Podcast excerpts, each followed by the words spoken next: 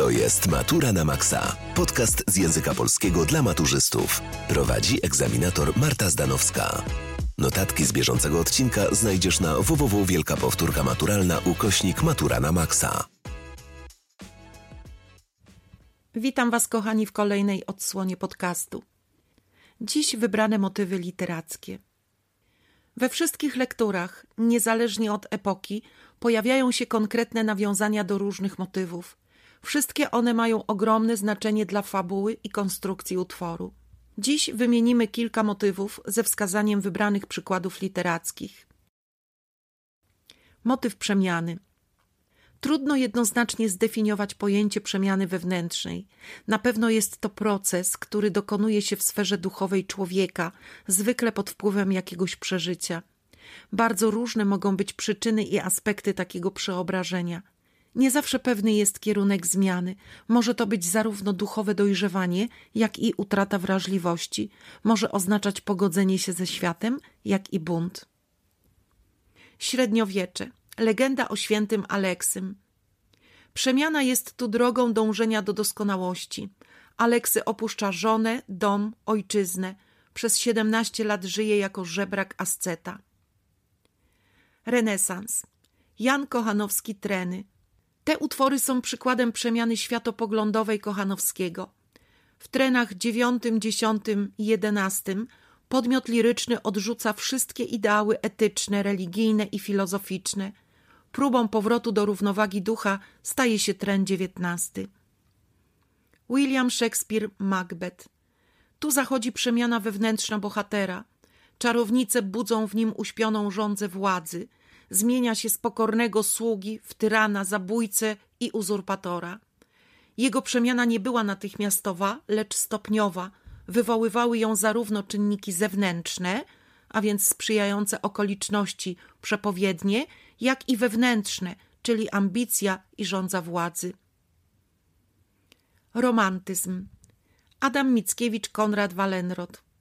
Tu przemiana jest sposobem na walkę z siłami wroga – Tożsamość Konrada Wallenroda zmienia się. Pod maską i płaszczem mistrza krzyżackiego kryje się Litwin, który wyrzeka się kodeksu rycerskiego, szczęścia rodzinnego i podstępem doprowadza zakon do zguby. Adam Mickiewicz, Dziady, część trzecia. Gustaw przemienia się w Konrada. Jest to przemiana wewnętrzna, duchowa i oznacza, że bohater zmienia się z romantycznego, cierpiącego kochanka w bojownika wielkiej idei – patriotę.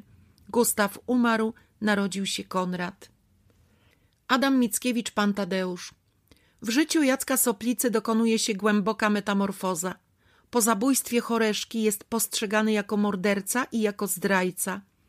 Wstępuje na drogę oczyszczenia i pokuty, przyjmując mnisi kaptur oraz imię Robak. Z warchoła hulaki, lekkomyślnego szlachcica, przemienia się w prawego żołnierza, pokutnika i emisariusza. Juliusz Słowacki Kordian. Przemiana wewnętrzna Kordiana dokonuje się na skutek krytycznej oceny świata. To efekt poszukiwań przez niego celu i sensu życia, idei. Ostatecznie na szczycie Mont Blanc bohater przemienia się w wielkiego patriotę i staje się spiskowcem, a za jedyną wartość godną poświęcenia uznaje wolność ojczyzny. Zygmunt Krasiński Nieboska Komedia. Z chwilą wybuchu rewolucji Henryk przemienia się w żołnierza walczącego o honor przeciwko rewolucji, która jest dla niego siłą wyłącznie niszczącą. Pozytywizm. Bolesław Prus Lalka. Burzliwe przemiany wewnętrzne Wokulskiego są jednym z głównych elementów kreujących go na bohatera z pogranicza dwóch epok, rozdartego pomiędzy pozytywistycznymi ideałami pracy i nauki, a szaleńczym uczuciem do kobiety – Poznajemy go jako człowieka zaradnego i pracowitego, angażującego się w pracę i odnoszącego sukces finansowy. Duża przemiana wewnętrzna zachodzi w nim, gdy poznaje Izabelę Łęcką i od pierwszego wejrzenia się w niej zakochuje. Wówczas staje się zaślepionym i nierozważnym marzycielem, nie potrafi dostrzec dwulicowości Izabeli. Przemiana wewnętrzna okazuje się przyczyną jego klęski osobistej – Wówczas Wokulski przechodzi kolejną metamorfozę, uświadamiając sobie, że miłości kupić się nie da, a Izabela w dużej mierze zniszczyła mu życie. Henryk Sienkiewicz-Potop. Wewnętrznej duchowej przemianie ulega Andrzej Kmicic. Pod wpływem uczuć do Oleńki i splotu innych wydarzeń zmienia się z sarmackiego warchoła w patriotę.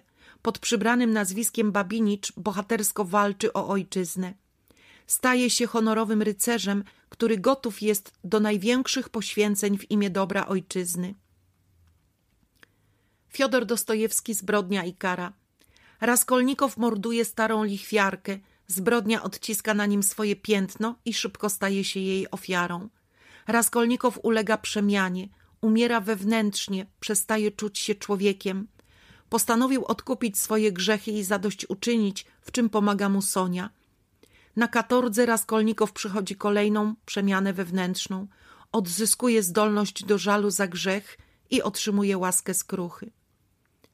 Młoda Polska, Stefan Żeromski, ludzie bezdomni.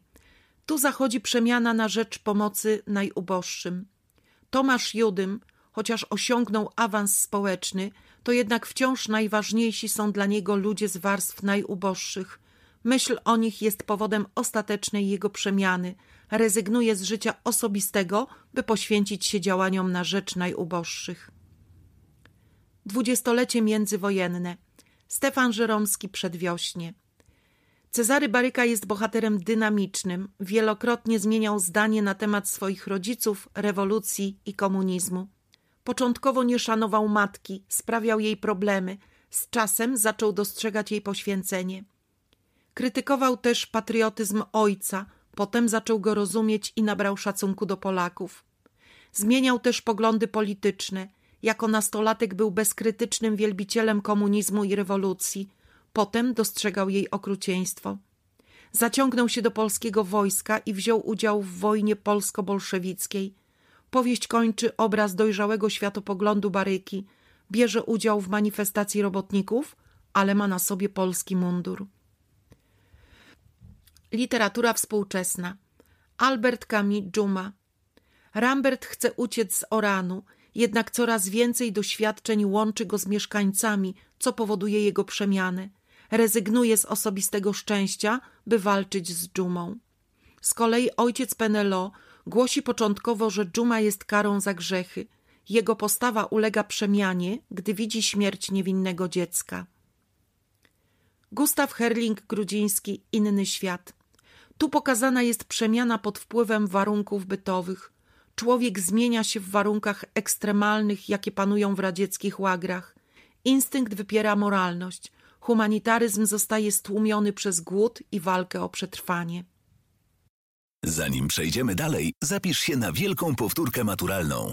Cztery godziny omawiamy cały materiał wymagany na maturze. Do wyboru aż 10 przedmiotów maturalnych. Pamiętaj, że otrzymujesz gwarancję z danej matury. Z kodem Matura na Maxa zgarniesz minus 10% na wszystkie powtórki. Dołącz już teraz na www.wielkapowtórkamaturalna.pl Motyw snu.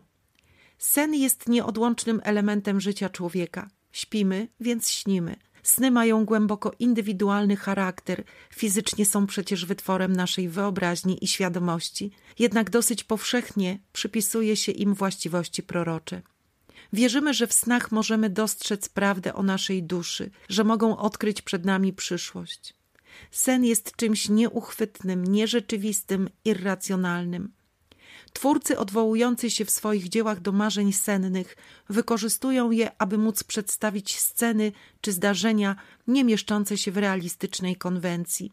To wygodny sposób prezentowania wewnętrznych stanów bohatera, skrywanych emocji, wstydliwych motywów czy nieczystych intencji. Średniowiecze.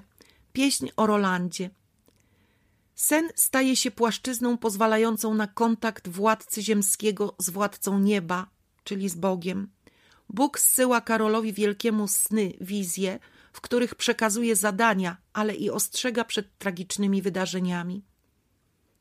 Renesans Jan Kochanowski, tren XIX.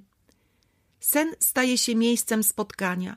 We śnie przychodzi do Kochanowskiego jego matka z Urszulką na rękach i pociesza go zapewniając, że Urszulka nie cierpi. William Shakespeare Macbeth Szekspir poprzez sny ukazuje wewnętrzne odczucia i rozterki bohaterów. Prześladują one Macbeta i jego żonę, uzmysławiając im okrucieństwo zbrodni. Koszmarne wizje wytrącają ich z równowagi, są projekcją duszy, wyrzutów sumienia i rozdarcia wewnętrznego. Romantyzm. Adam Mickiewicz, Dziady, część trzecia.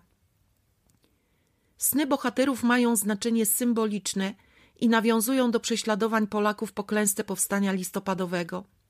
W scenie przedstawiającej śpiącego Konrada, ponad którym toczą walkę o jego duszę siły dobra i zła, bohater zostaje wystawiony na próbę, co odbywa się poza jego świadomością. Natomiast sen Nowosilcowa ukazuje drogę jego społecznego awansu, kariery i strach przed ich utratą. Z kolei sen Ewy to sen spokojny, harmonijny, czysty, co jest odbiciem jej postawy życiowej i jej postrzegania świata. Pozytywizm. Bolesław Prus Lalka. Sen Ignacego Rzeckiego jest w pewnym sensie proroczy. Przyśniło mu się, że Wokulski ślepo podąża za Łęcką, która prowadzi go na wieżę. Sen ten ujawnia lęki Rzeckiego o Wokulskiego. Sny Izabeli Łęckiej są odbiciem jej pustego wnętrza i ujawniają jej ukryte pragnienia. Sen z posągiem Apollina ujawnia jej marzenia o niezwykłym mężczyźnie. Natomiast sen o Wokulskim wydobywa skryte obawy i strach Izabeli przed obcym mężczyzną. Młoda Polska. Stanisław Wyspiański Wesele. Sen staje się tu znakiem autentycznych uczuć, myśli i planów. Widma toczą rozmowy z żywymi postaciami. Z tych rozmów dowiadujemy się prawdy o bohaterach utworu. Literatura współczesna. Hanna Kral zdążyć przed Panem Bogiem. Sen pełni tu funkcję łącznika między światem żywych i umarłych. Jedna z bohaterek, mieszkając w miejscu, gdzie dawniej znajdowało się getto, ma sen, w którym pojawia się Żydówka. Mówi, że chce zobaczyć, jak tu teraz jest, i wyskakuje przez okno, podobnie jak Żydzi podczas powstania w getcie. Motyw szaleństwa. Szaleństwo jest bardzo częstym i bardzo efektownym tematem tekstów kultury. Spotykamy się z nim zwłaszcza w mitach greckich, tragediach szekspirowskich, dramatach romantycznych, jak również w utworach współczesnych. Szaleństwo, obłęd, odmienny stan świadomości. Człowiek wciąż kryje w sobie wiele tajemnic. Starożytność. Sofokles, król Edyp. Gdy Edyp i Jokasta dowiedzieli się, że żyją ze sobą w kadzirodczym związku, Oboje popadli w wielką rozpacz. Jokasta w przypływie szaleństwa odbiera sobie życie, a oszalały Edyp wykuł sobie oczy i udał się na wygnanie. Renesans. William Shakespeare, Macbeth. Szaleństwem jest rządza władzy, a dokonane zbrodnie prowadzą do obłędu. Macbeth popada w obłęd, ma halucynacje, rośnie jego przerażenie, zdaje sobie sprawę z nieodwracalności czynów. To doprowadza go do obłędu.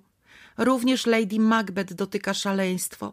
Popada w obłęd, dziwnie się zachowuje, pogrąża się w swoim szaleństwie, w końcu popełnia samobójstwo. Romantyzm. Adam Mickiewicz, Dziady, część czwarta. Gustaw oszalał z miłości, ale również na skutek podróży w głąb siebie. Postrzegany jest przez otoczenie jako szaleniec, jest w skrajnej rozpaczy, nie panuje nad sobą. Adam Mickiewicz, Dziady, część trzecia. Konrad w wielkiej improwizacji sprawia wrażenie obłąkanego. W szaleństwie porywa się na starcie z Bogiem, jest opętany przez szatana. Adam Mickiewicz, ballada Romantyczność. Karusia jest uznana przez starca za obłąkaną. Jej obłęd wynika z tęsknoty za zmarłym kochankiem i z podważenia naukowych zasad poznania świata. Widzę, oni nie widzą. Juliusz Słowacki, Kordian. Bohater posądzony o obłęd przebywa w szpitalu wariatów, gdzie spotyka się z szatanem. Scena ta jest wewnętrznym monologiem stojącego na granicy szaleństwa bohatera. Zygmunt Krasiński, Nieboska komedia. Maria popada w obłęd po tym, jak Henryk odrzuca ją, udając się za duchem dziewicy. Maria trafia do szpitala dla obłąkanych, gdzie umiera. Pozytywizm. Fiodor Dostojewski, Zbrodnia i kara. Tu mamy szaleństwo pod wpływem zbrodni. W obłęd popada Raskolnikow po zabójstwie dokonanym na lichwiarce. Jego psychika nie potrafi znieść ciężaru zbrodni. Dwudziestolecie międzywojenne. Zofia Naukowska, granica. U Justyny Bogutówny po usunięciu ciąży zaczyna się powolny proces utraty zmysłów. Zaczyna miewać sny i słyszeć głosy zmarłych. Widzi w nich swoje dziecko, wysyła dziwne listy do Zenona, które go niepokoją. Stopniowo izoluje się od innych, spędza całe dnie leżąc w łóżku. Lekarz diagnozuje u niej schizofrenię. Ma myśli samobójcze, pojawiają się też obsesyjnie myśli o zabiciu Ziębiewicza.